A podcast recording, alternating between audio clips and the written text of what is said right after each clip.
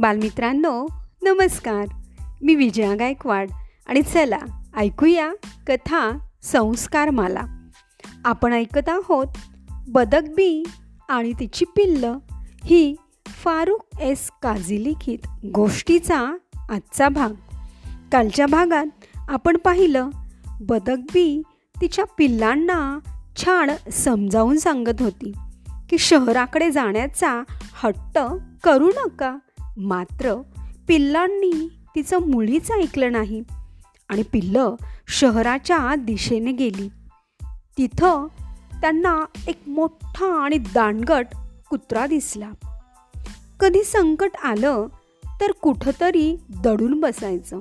हा आम्हीनं शिकवलेला धडा त्यावेळी एकाला आठवला. चलो छुप जाते हे. तो जोरात ओरडला. मग सगळी पिल्लं लपायला गेली. चौघे एका दिशेने गेले आणि एकजण दुसऱ्याच दिशेने. कुत्रा आता जवळ आला होता. तो अंगावर झडप घालणार इतक्यात कुत्र्याच्या अंगावर कुणीतरी झडप घातली होती. बेटा भाग. पिल्लानं पाहिलं तर ती त्याची अम्मी होती. तिनं त्या कुत्र्याच्या अंगावर झडप घातली होती. कुत्रा क्षणभर टरकला आणि पळूनच गेला. आपली पिल्लं दिसली नाहीत. तेव्हा तिने अंदाज बांधला आणि पहिल्यांदा शहर गाठलं. पिल्लाला तेवढ्यातही हसू आलं. माय अम्मी इज ग्रेट असंच वाटलं त्याला. ते पळतच अम्मीच्या कुशीत शिरलं. बाकी बच्चे कहा है? पिल्लू भानावर आलं. मघाशी ते चार जण घाबरून गेले कुठे? शोधत शोधत ते रस्त्याच्या कडेला आले. त्यांना क्वॅक क्वॅक असा मलूल आवाज आला. आम्ही आणि पिल्लू तिथे गेले. पाहतात तो काय? चार पिल्लं रस्त्याच्या कडेच्या झाकलेल्या गटारीत पडली होती. वर लावलेल्या छोट्या जाळीतून त्यांना एक पिल्लू दिसलं. बदकबी मदतीसाठी क्वॅक क्वॅक असं जोरात ओढू लागली. तिचं पाहून छोटं पिल्लूही ओढायला लागलं. तिथं मैदानावर काही मोठी मुलं खेळत होती. ते बदक कुठून आले आहेत? हे पाहण्यासाठी ती तिथे आली. पाहतात तर एक पिल्लू गटारीत पडलेलं. त्याला वाचवण्यासाठी त्यांची आई आणि पिल्लू ओढत नाहीत. मग अजिबात वेळ वाया न घालवता त्यातील दोघांनी गटारीचं झाकण काढलं आणि ते पिल्लू बाहेर काढलं. त्यांना वाटलं आता हे सर्वजण जातील. पण बदकबी अजूनही तिथेच ओढत उभी होती. तिचा आवाज ऐकून दोन पिल्लं पुढच्या जाळीत आली. मुलांनी त्यांनाही बाहेर काढलं. आता हे सर्वजण जातील असंच त्यांना वाटलं. पण बदकबी अजूनही ओढत होती. मुलांना काही कळेना. इतक्यात त्यांच्या कानावर क्वॅक क्वॅक असा आवाज आला. पुढच्या एक दोन जाळी ओलांडल्यावर त्यांना आणखी दोन पिल्लं दिसली. दोघांनी त्यांना बाहेर काढलं.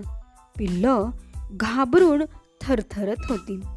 बदकबीनं पुढे होऊन सर्व पिल्लांना आपल्या पंखाखाली घेतलं. पिल्लांना आभाळच ठेंगणं झालं होतं. बदकबीनं त्या मुलांकडे पाहून दोन तीनदा क्वॅक क्वॅक असं केलं ती त्यांना शुक्रिया म्हणत होती. पण माणसांना कुठं कळते बदकांची भाषा? मुलं आनंदाने त्यांना हात हलवून निरोप देत होती. बदकबी पिल्लांना घेऊन नदीकडे आली. त्यांचा परतीचा प्रवास सुरू झाला. आज माझं न ऐकल्याचा परिणाम पाहिलात? जीव धोक्यात घातला तुम्ही स्वतःचा. असलं जीव घेणं धाडस पुन्हा करू नका. माझं तुमच्यावर खूप प्रेम आहे. तुम्हाला काही झालं तर माझं काय होईल? आम्ही फिकर मत कर. आम्ही कुठेही जाणार नाही आता. आमचंही खूप प्रेम आहे तुझ्यावर पण तुझी एक गोष्ट चूक ठरली.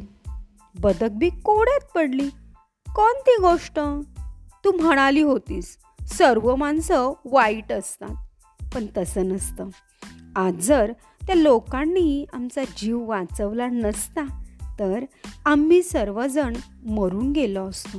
त्या प्राण्याने तुलाही सोडलं नसतं. सच कहा बेटा. सर्वच माणसं वाईट नसतात. काही लोक खूप चांगले असतात. मी इथून पुढे असं काही बोलणार नाही. पण तुम्ही शपथ घेऊन सांगा की पुन्हा असलं जीव घेणं धाडस करणार नाही म्हणून. पिल्लं आनंदानं क्वॅक क्वॅक करत आम्हीच्या पंखाला बिलगली. हां मी. नाही करणार आम्ही असलं धाडस पुन्हा. कारण आता पुन्हा कधी शहर पाहायचं असलं तर आम्ही तुझ्यासोबतच येऊ. असं म्हणून ते सगळे लबाड क्वॅक क्वॅक करून हसू लागले. पिलांनी आपल्याला अडकवून टाकलं हे बदक बिनं ओळखलं. पण हे जग तर त्यांना आपणच दाखवलं पाहिजे.